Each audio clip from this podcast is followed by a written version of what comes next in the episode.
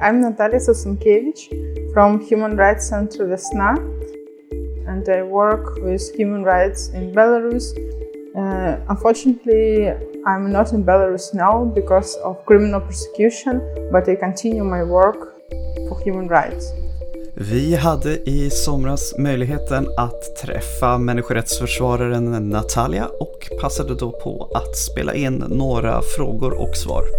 De har vi sammanställt i detta avsnitt av Östpodden. How has the situation of human rights in Belarus developed during the war? After August 2020, we see um, only how the social and political crisis in Belarus goes deeper, and also the situation with human rights. It uh, goes worse and worse every month, but after the beginning of the war, we saw firstly that was a great, uh, huge trigger for Belarusian people and uh, protest against um, the war in Ukraine uh, whereas the most massive after autumn 2020.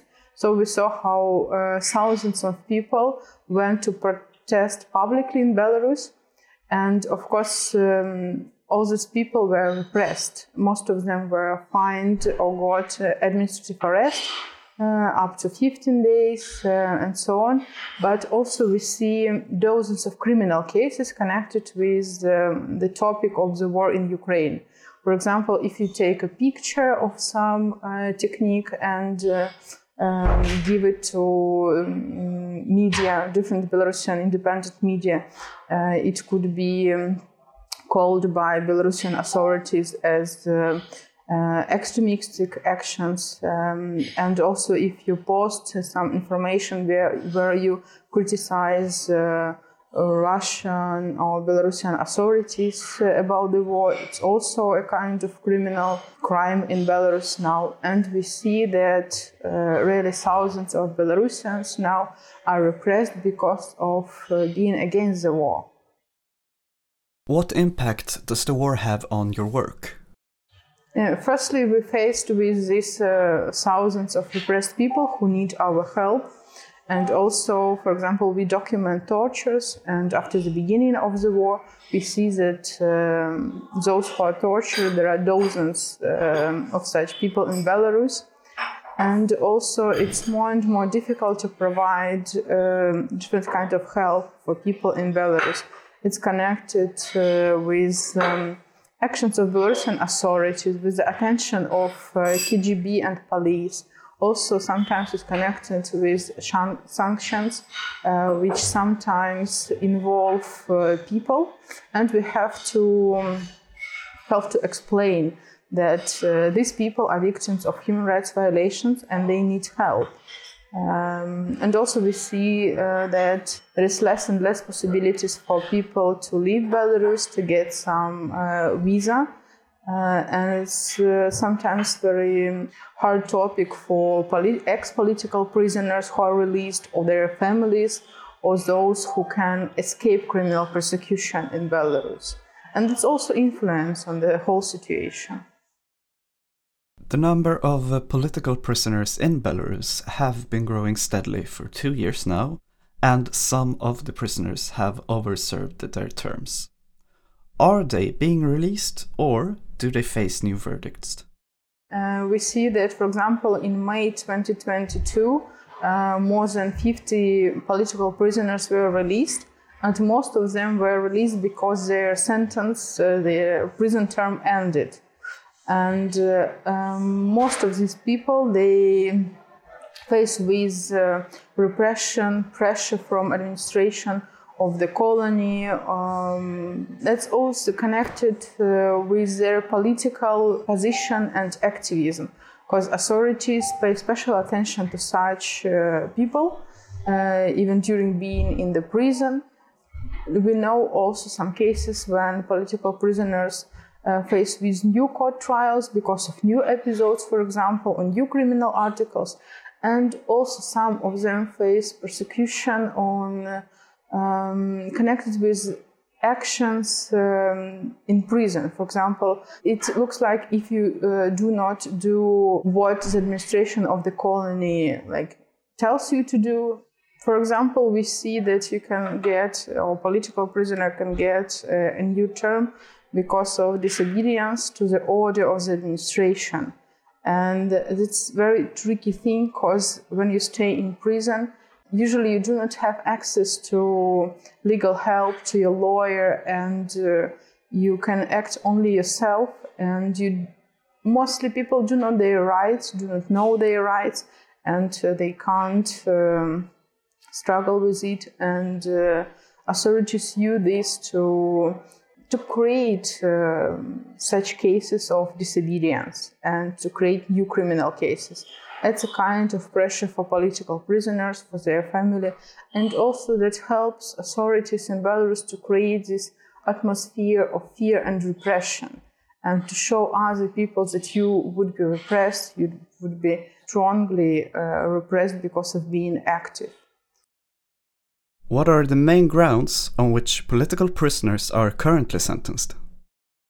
At Human Rights Center Vesna, we monitor human rights uh, violations and usually provide uh, every month a uh, kind of report uh, on criminal prosecution. And we see now that about half of cases are connected with protests or taking part in protests. Belarusian authorities they are recognized as mass riots uh, actually, and also there are a lot of cases connected with so-called defamation articles. Uh, when you criticize authorities, for example, Lukashenko personally as president, or police officers, um, and so on, that's also a criminal um, crime in Belarus it could be even uh, some emoji at uh, Facebook uh, comment, and that's also a kind of uh, criminal case in Belarus if it's against uh, authorities. And also in Belarus now there are new um, changes in criminal code. You can get death penalty because of attempt terrorism, not a terroristic act, but attempt uh, of doing a terrorism. And the problem is that Belarusian authorities recognize as, as terrorism um, peaceful protest or some uh, protest actions and so on. And it's uh, nothing uh, similar and nothing legally connected with terrorism, of course. Uh, authorities just use this uh, point of terrorism in order to repress people. Could you please give us an update on the Viasna case?